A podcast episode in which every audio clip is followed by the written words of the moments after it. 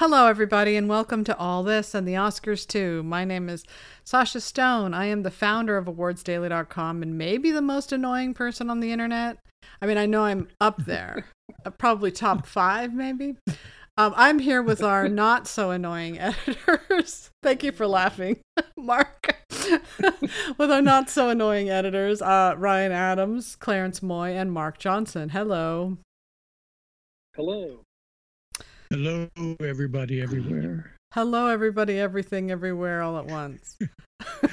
Every fucking once. Everywhere, all at once. I aspire, I aspire to be as annoying as you, Sasha. You know, I'm trying. Okay. I'm, I'm your apprentice. I'm apprentice annoyance. Oh, that's good.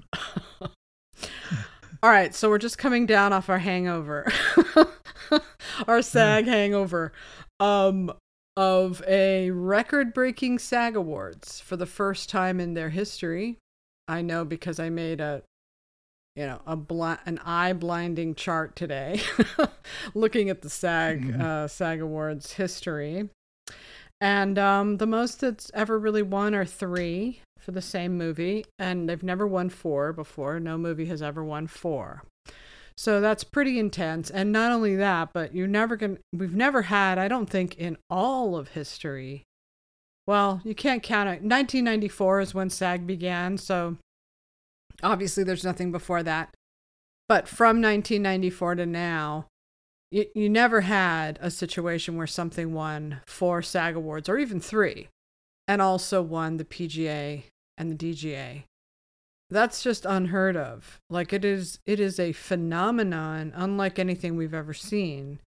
So, we'll talk about two things. We're going to talk about the SAGs. We're going to talk about what we think it means for the Oscars. Um, I wrote a piece today called A Tale of Two Cities about the BAFTA going in one direction totally and then SAG going in the exact opposite direction where none of their acting picks matched. For the first time, I think it's it's happened before, but not before the year 2000 and the rule about BAFTA is you don't count anything before that because before 2000 they held their Oscar their ceremony after the Oscars. So we Mhm. don't count them as precursors because they can still be reacting to the Oscars or just not even caring about the Oscars. So in terms of our purposes, we we tend to go just 2000 and and uh, and later. So in that time, um, there's never been a year where there were no matchups. So that's unusual. Um, and you know there are a lot of factors uh, playing into this, and we can talk about them. But let's just start with, and then we're gonna we have to move on to the next thing that was going to happen, which is the ACE Eddie Awards and the WGA. We'll talk about that. Um, I think that happens this weekend, next weekend. So we're not Mhm. going to have I- to. I think, yeah. Fifth and sixth. Yeah, we're not going to be doing a Wednesday podcast because we're doing it today. So we won't be. T- we'll have to talk about that later too. But let's get started first with the SAG Awards. They were on YouTube, um, hosted on Netflix's site, so that everybody could watch them. Whoever wanted to watch them could watch them. I think there were. It was, in my opinion, largely upsides. Very little downsides to that. Um, it opened it up to a lot of people all over the world who usually have to beg for links and can never and so it's it's always been strange that like you have these network shows that are begging for audiences and you have these people who are begging to see it and they can't get it together to be able to watch a show that they really want to watch so here you have a situation where they can anybody can watch it so that was Mhm. And nice It's so simple. It's just so easy because everyone around the world has YouTube, and it's so just it's so familiar to everyone. But yeah, you're right. Every single major award ceremony, especially on the site, everyone is in a mad scramble to find a, a bootleg. Uh, it's always bootleg, and so it's not even good quality. It's a it's a it's a illicit link for people to find to watch Yeah. the, and a lot of times they can't even find it and so they're just left out they they try to follow the awards but they're left out totally on the big night. And it's a shame. It always kind of hurts me that so many of our most loyal oscar watchers are unable to watch the show sometimes. And it's not even you know it's not as if even in america that tbs and tnt were major networks. For a cord cutter like me sometimes those networks those channels were not easy for me to access either. Mm-hmm. Right? Yeah, Yeah, and so that was I, I did think it was it was funny when the when everything everywhere won and that what's his name the funny old guy was on there and he was like Mhm. is the show gonna ever be put back on television? Like to him it was like oh my god. because he's just adorable. He's so lovable. But at the same time that he was saying that if it was on network television even if it was on tbs or tnt he would not have been able to just talk for six minutes like he did. Right He- they would have cut him off after 45 seconds or so. So all of his great great rambling speech we would have not been able to see if it had not been on yeah. Youtube. I mean it makes a lot of sense to have a show that people who want to watch can watch. And like and it is an incredibly shrinking industry now and it's moving into niche and it's never going to be what it was before. The people who might have watched it at home aren't going to watch it anymore anyway.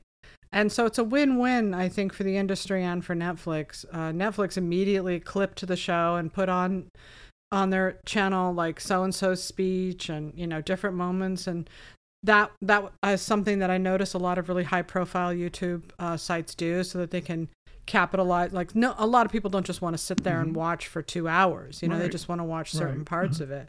So that was really smart of them too. It just the whole thing seemed to me very forward thinking what do you guys think Mark and, and Clarence about that? I mean, I, I liked it. I, uh, I I stayed glued to it the whole time. I did watch it all. Well, with the exception of maybe the last two or three minutes. But um, as I was readying the update on the site, but uh, I, you know, I, I like that uh, it, it did feel freer. I think people, you know, you got some more interesting speeches, and you got a lot of people um, cursing Mhm. uh, and uh, you know they would have been bleeped and all that stuff. Then there would have been the whole drama about what did they say and all this stuff. And you know, I, I it was it was it was good. I mean, it, it's I think it you know it's inevitable that this is where everything is headed. So um, I don't think it's a, a, a massive negative. Um, I also like the fact that there were no commercials that we got to see clips of previous SAG ceremonies, which I thought was pretty neat to see. Um, you know, Tom Hanks on his win for I think it was Forrest Gump. Um, Mhm. You know, so it, it- I didn't have a, an adverse reaction to the construction of the uh, the distribution of the show. We'll put it that way. yeah give it a 10 for 10 if I was rating it. I thought um, I thought it was put together well. I thought it was entertaining. It moved quick. Again, no commercials. As a, as a fan of award shows for film, at least, um, I I love the speeches. I don't I want them to go on for as long as they like, and I and I think that's what you have the freedom for here. And I would love to see all of the award shows move to some kind of streaming. I mean, there's some that we don't even get to see, like DGA and PGA. It'd be kind of neat to Mm. have those out there somewhere. I think uh, it, it would be really interesting if somebody put together an actual streaming network of some kind just for award, like award show type stuff. Yeah what a Um, great to idea get- You know, right? Like all the guilds getting together and, and creating a guilds network or something, and then inviting the other ones into it. I, I don't know. boy that's a great fun. idea that's a great idea Yeah, it'd be really cool. But I, I thought it was great. And, and again, I, I was watching on Twitter a little bit of the international reaction, getting to watch it live for the first time with us. And, you know, I, I think that's great too. And it, I, you do, you mentioned it's becoming a little niche and, and I agree, but that, that's a community I, I like being a part of. And so if we can grow that, you know, as small as it might be coming, you can still maybe grow it by having more engagement with the international market. So I just I thought it was great. It was entertaining. Somebody else tweeted something about not even realizing there wasn't a host until it was over, and I I read that I'm like, oh shit, there wasn't a host. I didn't. I Didn't didn't think pretty- about that either. That's a good Yeah. point. Yeah. Didn't Yeah, and it was really well produced, wasn't it? I felt like Yeah, it was really yeah. well put together. Had a great flow. The the everything just seemed really organic and natural. I'm looking at the page now on YouTube, and it's up to over a million views. And so that's another thing about it. When it's on YouTube, Mhm. you keep the ratings will just ca- forever for forever increase. You know, it, it, we were talking last night of how it seemed like there were. I think there were only like 20, 250,000 views, which is a little bit disappointing. But that's quadrupled. And- and Well, the- we should add that this is the only year they're putting it on YouTube. Um, Oh Right. yeah, right. That's kind of a shame. it's going to go on But- Netflix but- next but year. same- Uh-huh. Yeah, and it's but it's the same concept where I think not a lot of people maybe want to watch it live. They want to watch it on their own time. It's the streaming generation. You can just Mhm. watch it whenever. And And so Netflix, yeah, um, Netflix is international too, and so even if someone has in is doesn't want to do Netflix all year long, they can just you can just get Netflix for a month for 15 bucks, right? The thing that always makes me nervous about that, and, and this is true in the Emmys as well, when, when it's hosted on a, a show that also has competing shows. Um, I always think that there's some sort of conflict of interest there, especially where Netflix is concerned. Like we saw with the SAG Awards, we saw some very, I thought, curious nominations this year that were Netflix uh, n- nominations that I didn't think were necessarily, and, and we don't know that that could just be coincidence, but and we, we certainly didn't see that bear out in the SAG Awards. Like it wasn't a Netflix friendly show at all. It was all A24 Right. all the time. but uh, so it wasn't. They won every they won every award, right? Every film. I mean that Yeah. that, that is not that's not stopping the conspiracy theorists on the site. There's several people on the site who are talking about the fact that it seems seems fishy that Netflix has so much influence over the control of the broadcast of these awards. But you know, it's the same thing when it was on ABC. It's not as if Yeah. someone also pointed out that every single network is owned by a conglomerate that's, right. that's associated with the movie studio, and ABC is Disney. That's right. And so Yeah. They they're talking about uh, one more thing. I'm sorry about about other other um, awards programs. Wouldn't it be great if the governor's award was was a- available for people to watch? Yeah. I would love that. Yeah, I mean, if I were the Academy, I would have a YouTube channel. I would have a live streaming Oscars. I would invite sponsors to sponsor the YouTube show. And I would, because they can do that. I mean, you know, you only don't see ads if Mhm. you're a uh, p- uh, premium subscriber. And I, I would open up their show to to the international audiences and I would open it up like Mark saying, see, what I realized last night as I was um, sleeping, I, I do like around three in the morning, my brain turns on for some reason, and all of my thinking is done at this time. It, it it just is the weirdest thing. And almost everything I write, I, I, I have in my head at three o'clock in the morning. And so this morning I was like, you know, because I was feeling sort of bummed out about the future um, of film awards, as you know, because I've been writing about it a lot, saying goodbye to an old way of movie theaters and movies and the way I grew up. You know, I was just talking to somebody today, and he was saying that his first movies when he was when he was growing up were all what he calls um, I- IPs, meaning that they're like franchise movies. So I was like, you know, anything that's connected to some large franchise, and and he was saying it wasn't until he got to be a young adult that he started to get into cinema and he saw like a movie. He saw heat michael mann's heat and that got him into movies. And i was thinking god you know when i was a kid i was seeing the exorcist and shampoo and annie hall and you know and so that's my frame of reference you know. And i think if you grow up in that era you're always wanting to go back to what you think was the best time but what i thought of this morning at 3 a.m is when one door closes another door opens think of how much more opportunities there are to expand um, online if you're using streaming and you're bringing together communities. It doesn't have to be as um, you know tightly controlled as as it is now. You could have, let's say, you had an Academy YouTube channel. You could have uh, student films on there. You could have contests for screenplays. You could have a whole community built up just around the YouTube of the Oscars. You know. And then when the Mhm. show comes out, everybody's really excited about it and millions of people are watching it and and it revives their whole game and just in a different way. It just it's just looking at entertainment in a slightly different way, you know. Right. And um and that's as you say, even before the era of of uh, DVDs and Blockbuster and VHS tapes, there was the era when people were able to be exposed to classic movies on the Late Late Show. You know, the show Hmm. that came on, the movies that came on on after the late news at night, that came on at 10:30 at night. I, when I was growing up, I got saw a lot of movies on TV that way, and so that's how I got into a lot of movies from the from the 50s and 60s. well, I have to tell Mhm. you that my sister and I when we were kids, that's how I saw most of the old movies that I was obsessed with. You know, the gangster Sure, yeah. movies and the musicals, and it was all on Channel Five. You know, I think if the storytelling is good, people will come. Ray, you know, they will. And so I was kind of excited about that, thinking about it, thinking about what Netflix did with that show, and thinking of the possibilities. So, um, so that's all the good. Now let's talk about the bad.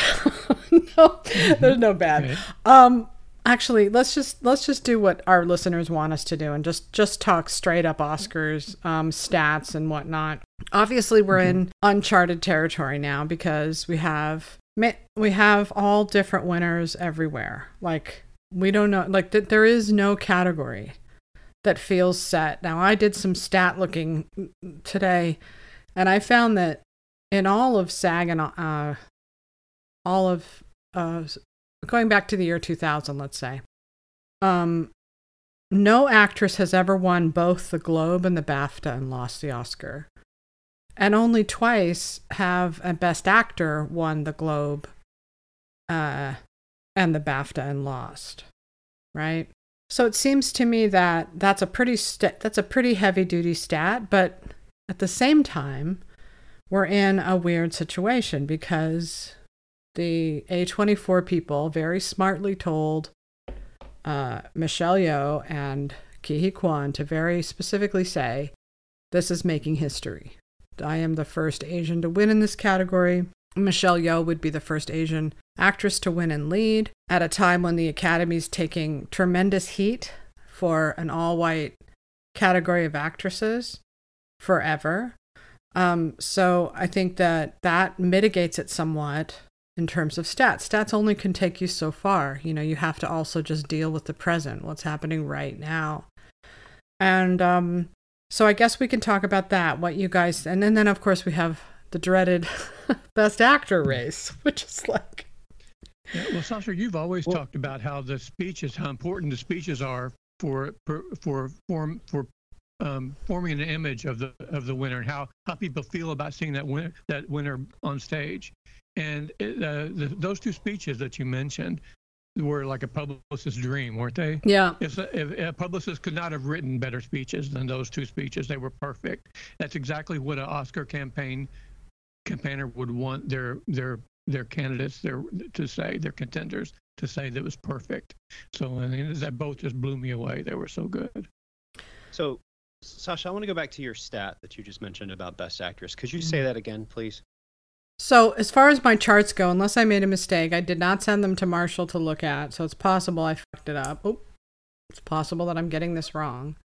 But as far as I know, no actress has won both the the Golden Globe and the BAFTA and lost the Oscar regardless of SAG. That is not true. Okay. Uh, Cate Blanchett actually won the Golden Globe and the BAFTA for Elizabeth, and she lost to um, to Gwyneth Paltrow, and what year was that? That's Uh-huh. pre two. 1999. Yeah, see, I only go by 2000 and beyond because um, Okay, they changed the date. So right, right, right. the okay. BAFTA was held after the Oscars up until the year 2000, the Gladiator Okay. year. So, yes, before that, I'm sure you could find it. But since then, since then, 20, 2000 and beyond, it hasn't broken it. And 1999 was a wild year in itself. Even if you were counting it, it was it was almost an outlier even then because no one was expecting Shakespeare in Love to come up from behind like that. And it was also a time when, you know, the, like, for instance, the, uh, there was a lot of talk that Cate Blanchett deserved to win over Gwyneth Paltrow, but in the, in the heat of the season, um, she, everybody fell in love with her. But I think the Oscars were in March, late March. So I think the BAFTAs were in May, I think, of that year. So I think, I haven't looked, but it seems like that would be enough time for them to, you know. But uh, who knows? Uh-huh. I mean, maybe they still would have given it to Cate Blanchett. That you know? was crazy back So- then, wasn't it? When the BAFTAs were like in the summer, practically. you Yeah. know? After everything else was already Yeah. over, they, two two months later, it'd be the BAFTAs show up. Mm. Oh, BAFTA was April the 11th that year. okay. April the 11th. So So not they too. came down from the came down from the high by then probably. Um, so here's a little trivia stat for you. So uh, going along with Sasha's stat of uh, BAFTA Globe winners winning at Oscar, how many? So I'll say four times since 2000. That's happened where they lost SAG and won Oscar. So one BAFTA, one Globe, lost SAG but won Oscar Hmm. in the lead actress category. Can you name the four or any of the four? I could name one. That's Meryl Streep for Iron Okay. Lady. Correct. That's one. Uh, One just happened a couple of years ago, and I think Sasha, it's the only. If I remember, it's the only one you missed that year. Uh, you I mean- think. um, Frances McDormand. No, No, what Maybe was I'm your? wrong, but- I'm sorry. I think you were 23 out of 24 the 2018 year. Didn't you miss Colman? those days are gone. Yeah, so that's it. Olivia Colman, yeah, she won the BAFTA. Olivia Colman was one of them. Yep, she won BAFTA and Globe, lost SAG, but won Oscar. So Yeah. Streep, Colman, Straight. Marion Cotillard was for La Vie en Yeah. Rose, Mm-hmm. and Nicole Kidman for The Hours. Right. That was a weird year because Renee. That was another. That was a year when the SAG Awards, three of them went to Chicago, and so you know, Chicago. Renee's. I remember. I think I predicted Renee Zellweger that year.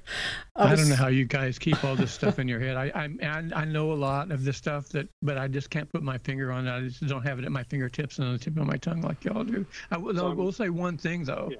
And I, this may be completely untrue. So, but I'm going to say it anyway. I think I remember reading last night. One of the readers out of the out of the 700 comments we got last night.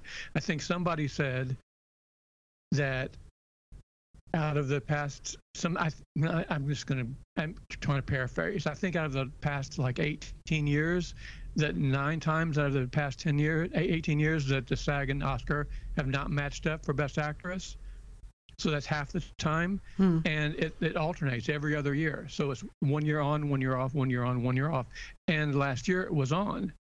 Last year they matched, and so this year they're thinking maybe it won't match if that's if that pattern. Well, we, we can talk about sure if that's yeah. correct. Let's move into that in just a minute. That's the other city in the tale of two cities. We'll we'll go over to BAFTA influence because that's the other thing to talk about. But just really Mm. quickly on that one point, which is that there are two things to consider. The first is that it's not SAG anymore; it's SAG-AFTRA, and that started Mhm. around 2012, and that's 120,000 people. Only, I think 50,000. No, it's I, I don't know how many of them are purely SAG. So already you're not going to be able to really measure stats if you're just doing if you're doing st- SAG AFTRA and SAG, they're going to be different. Um. So, however, what what is undeniable is that a hundred and twenty thousand people really love everything everywhere all at once, and that is significant, and that is something to really think about because we've never seen anything like this before. Whether they just purely love the movie whether it feels like a religious awakening to them, whatever the reason, they loved it. They loved it enough to give Jamie Lee Curtis the supporting actor prize, supporting actress. Um, and that was really the big surprise. I think a lot of you guys were predicting Michelle Yeoh to win that, weren't you? Yeah. Yeah. Yeah, Curtis Curtis was out of left field in my opinion. But, Yeah. know, She obviously was a split vote recipient. yeah, You know, probably. So, but but now we have to talk about the BAFTA because the other the Tale of Two Cities. There's this, you know, BAFTA gave one prize to um, this movie, and that was editing. And see, they they did this once before with Birdman, but back then the dates were so smashed together that they didn't have time to catch up with the Birdman surge, and they were still going off the Boyhood surge. I remember that happening because it happened with Revenant and Spotlight too, and La La Land, is that they just didn't have enough time to catch the consensus that was was starting by the guilds because it was so sudden uh, of a change and dramatic of a change. At any rate, they did not like this movie. They didn't. They liked it to nominate it, but it didn't. It didn't. All Quiet on the Western Front won all their major Oscars. Supporting went to Kerry Condon, um, Barry Keoghan, Cate Blanchett, and Austin Butler. Right. So hmm are we Yeah, really to say I- now? We can't just pretend that the the BAFTA voters aren't important in the Academy. They are, because there's so many wins that you have to say was BAFTA influenced.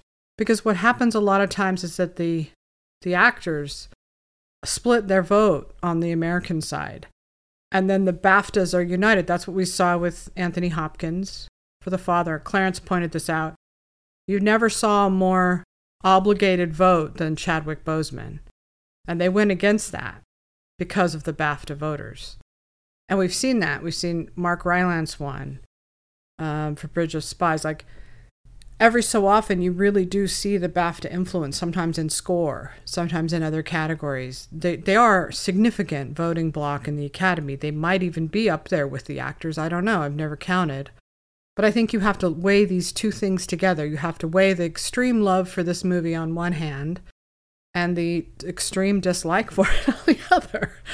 All right, go ahead. I, I, I, I, I would maybe maybe not say dislike, but it just didn't connect with him. I think I said on a podcast uh, last week or the week before that it, it may just not have registered with him the same way it registers with American audiences. Because even though it's a, it's Asian cast, it's Asian American, there and, and it's a very American style of story and style of storytelling right. that might just not have landed with them the same way that it lands with us here. Yeah, well, either way. Um, yeah, I mean, well, I mean, yeah, sure. I mean, I don't mean to try to change, you know, put words in your mouth, but I just think that you're, you're right. I mean, they ob- obviously did not like it as much as the American audience. I'm just trying to, to give some comfort to the people who feel angry and sad. I'm taking the hit. I get to play the bad cop here because a lot of people didn't like that movie. Yeah, and I didn't, and I'm not, I didn't mean to like question question your wording or anything. I didn't. It's all right. a bad way to put it. I, I didn't. No, don't worry about it, honey. That's no big deal. Um, even if you just look at the last ten years since SAG and AFTRA merged, um, SAG still is the most, and it's barely, but SAG is the most accurate with overlapping with Oscar. They have 33 SAG winners went on to win Oscar out of 40. Hmm. And BAFTA's right there with it, 32 out of 40. The Globes are right there behind at 31, even though that's kind of a skewed stat because they get two winners in the lead and, and uh, the lead actor and lead actress roles. Yeah. And then Critics' Choice is right behind that at 30. So they're all bunched up really close, about the same percentage. SAG does have the overall lead at the moment. Uh, yeah, it does. But if you look at um, yeah, they do. They because the reason for that is is partly because the academy's so a- actor heavy, like the the biggest branch. Um, but part of it is that the SAG show was so and the Globes both at before the great, you know, before the apocalypse of 2020. The Globes and the SAGs were the two most watched shows. You know, they they were hugely televised, big publicity events, and so they became more influential as a result of that. Uh, it's why they're more influential than a lot of the critics awards, for instance. Um, people saw them; they make magazine covers, and you start to slow. Like if you see a picture of Michelle Yeoh with that prize, looking so happy, that's gonna that's gonna sink into you somewhere, and you might not have seen a picture of um, Cate Blanchett, you know. And I think that's that's something to consider. That's that's really how you build a consensus. Is just this kind of general feeling that everybody catches at the same time where they want to see somebody do well and they want to see them win an award. Um, and if you look on the article that I wrote today, I, I built these exhaustive charts, and they show the wins from SAG and to Oscar. And, you know, they're color coded so you can see how they go. And if you look at the best picture, because I do, I do the best picture and then I do, um, you know, the acting people that are nominated from that from that film. And then I do SAG mm-hmm. ensemble and then I do the actors that are nominated from from that film. And by far best actor, I'm sorry to have to say, is is the strongest one. Like it has the the uh, the tightest grip I would say on the SAG Oscar more so than best actress. The the last miss was well, it was just uh, Chadwick Boseman. But before that, you had to go. I mean, when was it? Like, when was the last miss before that? Like the the the best actor is the ironclad one. In other words, however, I will note that mm-hmm. in almost all of those cases, not all, because Jeff Bridges won both, they have a Best Picture nomination too, which The Whale doesn't have. Now let's talk about Brendan Fraser. This is Clarence's favorite topic. He's been waiting all night for this. no, just kidding.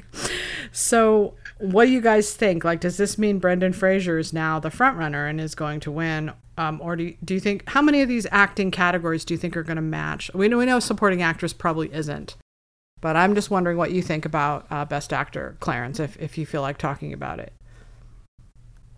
we can talk about it. Um, I mean, he probably wins, but I, but I will say, and I said this earlier in the fall. If he wins, it's not on the ba- on the basis of the performance. It's on the basis of he's a nice guy. He has come back from a lot of personal trauma. He cries at every award show, um, and people love that. And I think um, I'm sorry to say it. I just I, am not a fan of the whale. So send me your emails, send me your tweets, whatever, because I won't read them.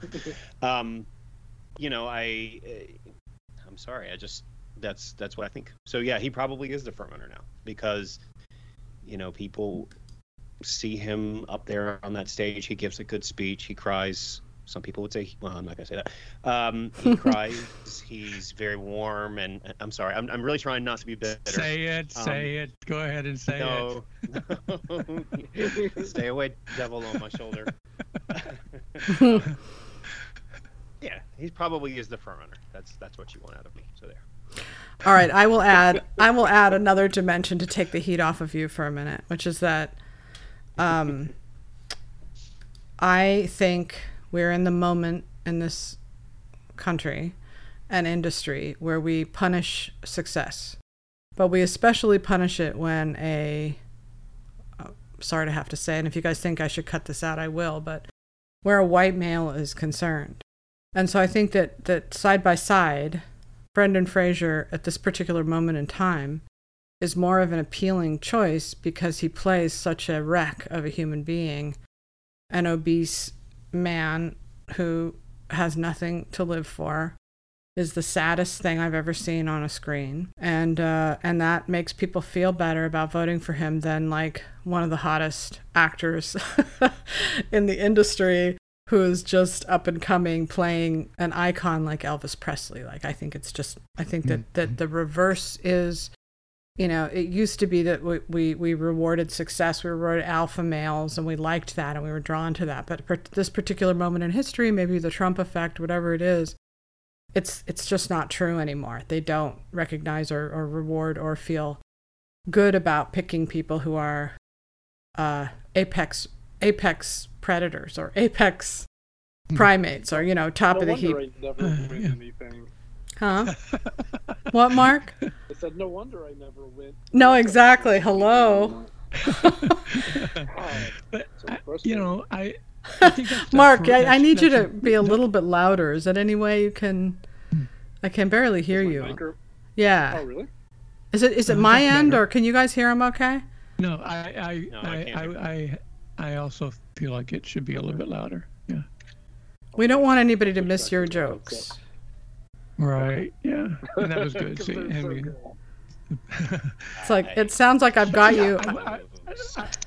It sounds like I've got you trapped in a shoebox somewhere, Mark. It's like okay, how about there? That that's so oh, much that's better. So much better. Oh my god, that's fantastic. That's he, he came out of the shoebox. There we and go. so the so you say it again. The reason that yes. the, the, you don't win any awards is because you're the apex male among us. Right, right. so. Uh, I don't know that that's a I, I true. I, I, think there's something to that, Sasha. I also think that it's kind of it's like a pretty fairly long history that that the men in the academy who are vote on their ballots very very seldom vote for the young hot guy for best actor. Mm-hmm, like, that's uh, true, but best actor usually goes to a guy has after he kind of ages into it a little bit. No, I agree with that in terms of the acting choices, but I also think that like was a time when it was Kevin Costner owning the Oscar race and Jim Cameron and Clint Eastwood and you know these big mm-hmm. sort of yeah. alpha males that were kings of Hollywood and, and that just doesn't exist anymore uh-huh. right now, you know. Right. If they yeah, exist, they're not in the Oscar I, race.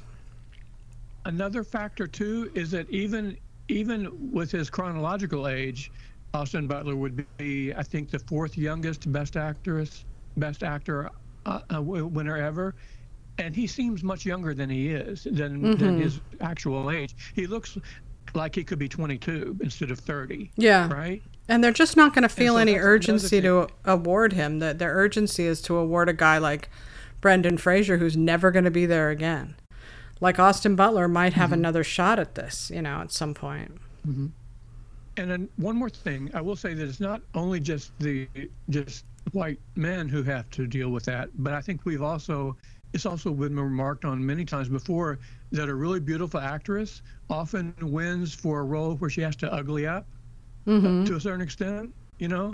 Um, she's sort of like then that goes way back too, with even as far back as like Elizabeth Taylor in in Who's Afraid of Virginia Woolf, but but uh, like Charlize Theron in Monster, you know, examples like that where an actress has to really like really become kind of dingy before that she before Well- before she wins.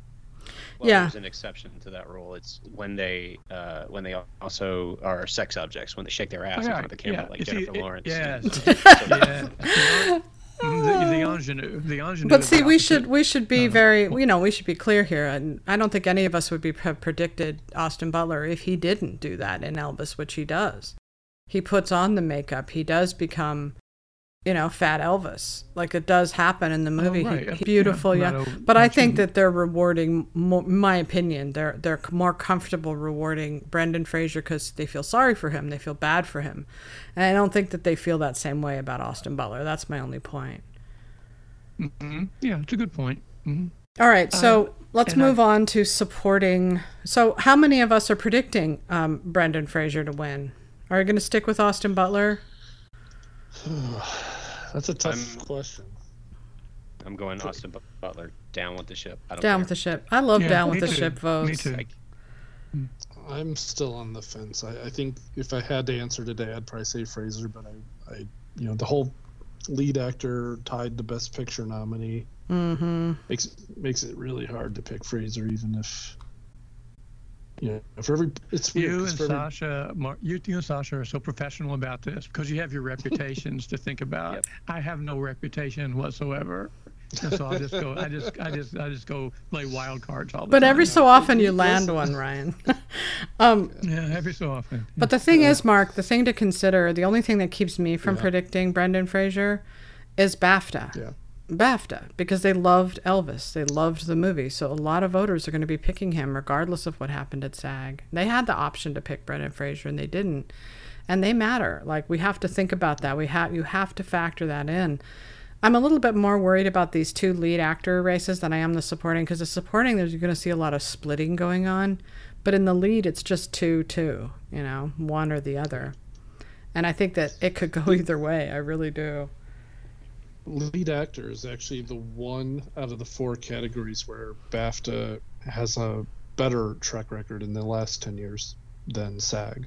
Oh, So I don't know if uh, if they have influence maybe somewhere. It seems like actor is where it is. I mean, they've they've nailed the last eight in a row, and only missed uh, McConaughey uh, well, since the I will say this much: is I think there's a chance. I, I pretty, I feel pretty confident that making history is going to push Michelle Yeoh over the edge, even though Cate Blanchett deserves it. Sorry, but she Yeah. does. Um, I but so I, too. I think in Best Actor that might not be the case. So I think that that that, and and Brendan Fraser's white, so he doesn't have that making history thing. They might feel sentimental toward him, but I worry that the BAFTA vote is going to cut into some of that. So that one I feel like is a crapshoot. Yeah. Um, what about supporting? Let's do because we only have about ten minutes here. So well we know we know Ke Huy Quan, right? Yeah. So let's let's maybe just focus on supporting actress. okay. You sound so much better now, Mark. I wish we Oh, had good. asked you to. I yeah, you know. sound great. The connection was was bad, so I switched earlier, and I didn't know it sounded so bad. I apologize. Mm, it's okay. So supporting actress.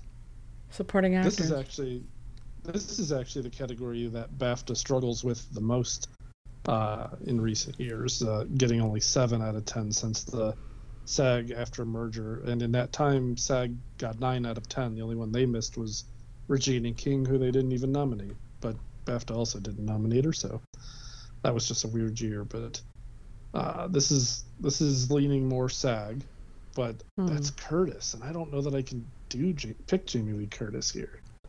What do you guys think? Uh, am I talking? Um, I, I think that I am a Mm-hmm. I am a woman. How about Mark Wahlberg? Women are talking. Oh my god, that was Oh my god, that was fantastic. that was like the funniest. thing. he was like, "Where am I?" And how about how they asked Jamie Lee Curtis on the red carpet? They said, um, you know, do you want to star in White Lotus? And she's like, what's that? I'm sorry, but really? I know, right? Come on. She knows what White Okay. Lotus is. She can't be that out of it, right? You would not think that she would be, but I just don't know.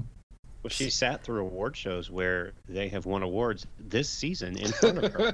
right. right, right. That's a good point. I just don't. I don't understand people. I don't know what what games people are playing with us. Oh, me either. Me either. You'd think that her husband's so good with comedy that, that they would be onto this White Lotus thing. I- Anyway, so um, I I am stuck on that. I'm I'm gonna stick with Kerry Condon only because I don't think Jamie Lee Curtis is gonna win. But they have no reason. I mean, look look. I think she gave a great speech, and she she did like the A24 thing. She reminded people she's 64 years old.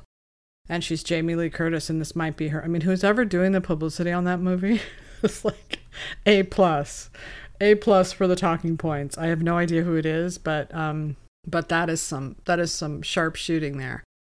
So that is a factor. It's a consideration that someone's that old who's given so much to the industry. That's a factor. She's very well liked. She's been working it hard. She's been doing a lot of her own publicity. She's everywhere. Everything, everywhere, all at once. But she is a grotesque character in the movie. She's grotesque and uh, hard to watch. And so that alone makes me think that she probably that people if if you don't like that movie, the one thing you're really not going to like about it is her in it. So that's my problem with the movie is her Uh, character. Uh-huh. That possibly, although I, I, I, my first impression when I first saw the saw the movie the first time was even though the, her character was very disagreeable and horrendous and it's a, a walking horror show, that, that she was having a blast playing that role. That she was just just just full tilt enjoying her, the hell out of it. And that struck me. I, I was I was getting off on her enjoyment of just being able to to just go wild in a role like that. Mm, mm, And a mm. lot of actors and actresses really do like to play a villain like that, you know, because they just revel in it. I would not have thought that, that she would not have been. I would not even have been, been considering that she might win until last night. But to see the way the room reacted to her Yeah. and the way that she handled it, and every every step of the way, like I said, every word out of her mouth is just pitch perfect. I know.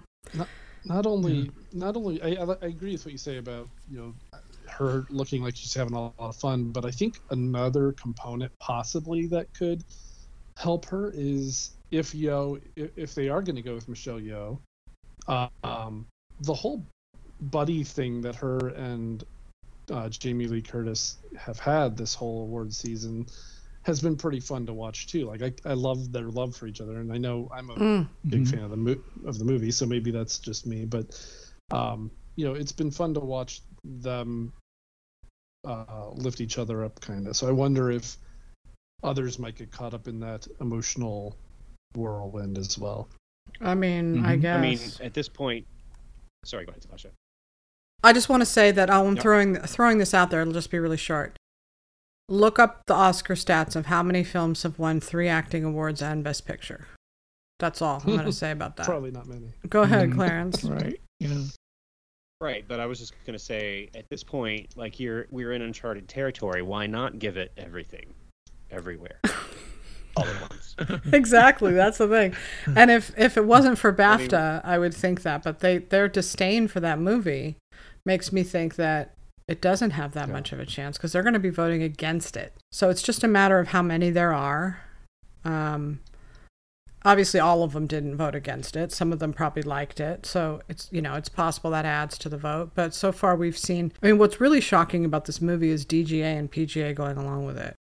Like that's that's really the shocking thing to see something so overwhelmingly. I mean, we're we're in like Slumdog Millionaire territory here.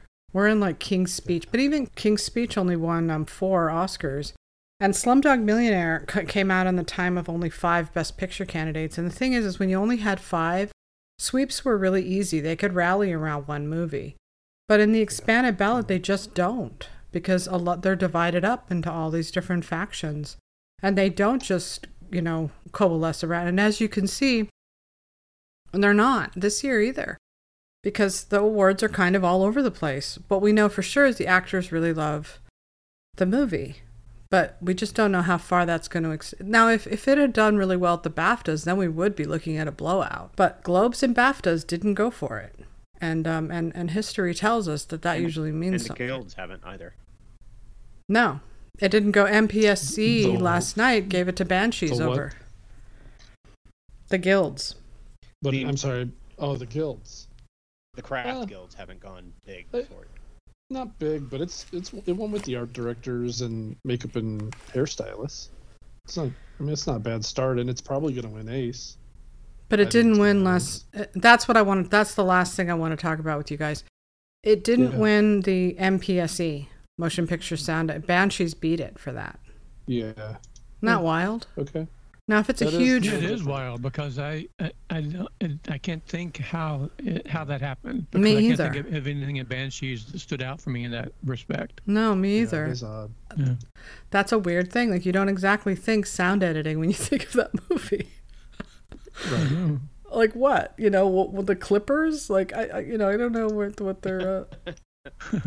they obviously just liked Yeah, the movie, so that's a little bit of a warning sign. Now let's talk about editing. So I personally think Top Gun's getting this, but and I'm gonna stick to it. I and um, everybody else thinks that it's going to to this movie. So what do you guys think? Probably that it's everything everywhere is to lose. I mean, everything everywhere has won literally every award for this so far. Like even, I mean, even critics groups. It's Yeah, but they don't count. Critics have no business I'm- I'm- judging yeah. editing. Yeah, I, I hear what you. I know I know you what you mean, but it doesn't count. But I still think it might show consensus when it's that overwhelming. Mm-mm. So you know when you no Not with a movie that they already love. No, they they're picking it for everything. Look at the Critics' Choice for Yeah, God's sake. I don't know. Yeah, Critics' Choice, BAFTA. It's yeah, I I don't know. It's, right now- BAFTA, I'll give you. BAFTA, I'll give you. yeah, but I, yeah, okay. especially if they didn't like it as much. You know, if that's the only award they Yeah. gave it, that's that's pretty good. yeah, I, but you know, I wouldn't be surprised if Top Gun wins, but I'm I'll be predicting everything everywhere for yeah, I think that's a good choice. And the only reason I'm predicting Top Gun is normally I wouldn't, but I do gauge that there is a lot of love for this movie, and they're gonna. And I remember in 2011 when everybody loved. I'll never forget this. Everybody loved the artist, and it was winning everything. Remember how Ugh. boring that season was? It was just winning every. And Hugo So came awful. along, and and Hugo couldn't take it down. And I was reporting at the Oscars my first year. I was in the press room that year. It was before I got to actually go to the Oscars. And I'll never forget how excited I was when Dragon Tattoo came out of nowhere and won editing. yeah, and it, it didn't even have a best yeah, picture. saw that coming. Yeah, it, it, it was history. The last movie that did that was Bullitt in 1968. So that was a so Yeah, that's what I'm thinking about this year. I feel I'm feeling that sort of vibe happening with Top Gun. It's sort of like a Bourne Bourne identity kind of thing where they love a movie enough that they're Uh-huh, going to push exactly. for it. I was about to say that, Sasha. Excellent comparison because I was Yeah. going to say it. you beat me to it. it. It's to me, the editing in, in Maverick was one of the very best things about it. It's the epitome of slick, classic Hollywood editing. It's textbook. It's like the kind of editing that you teach in a film editing class at university. It's Yeah. perfect. And I don't I don't disagree with that. It's it's Hmm. just odd because like when I think of that movie, the two things that stand out right away are editing and cinematography, and they didn't even nominate it for cinematography. I know. So, That's that was surprising. Yeah. you It- know, it like, but deserved it is- that. It's a tough And- call. but it is true that I mean, a, a movie like like Everything Everywhere, the editing, it would it would it would, it would fall apart without the editing. Yeah. You know, You know what I will say, Mark? I just realized something. Yeah. They're going to be in different categories at the at the Ace. Oh, are they really? Yeah.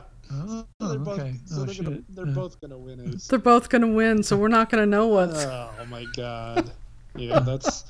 uh, I don't Oh. know either, but th- I, I think what Brian was saying was I think is part of why. You know, a lot of times I think the movie that wins this category is the most edited film. Yeah. You know what I mean? Mhm. So, and, and everything everywhere at once feels that way because of all the Mhm. cutting from multiverse to multiverse of her and, and whatnot. So, Yeah.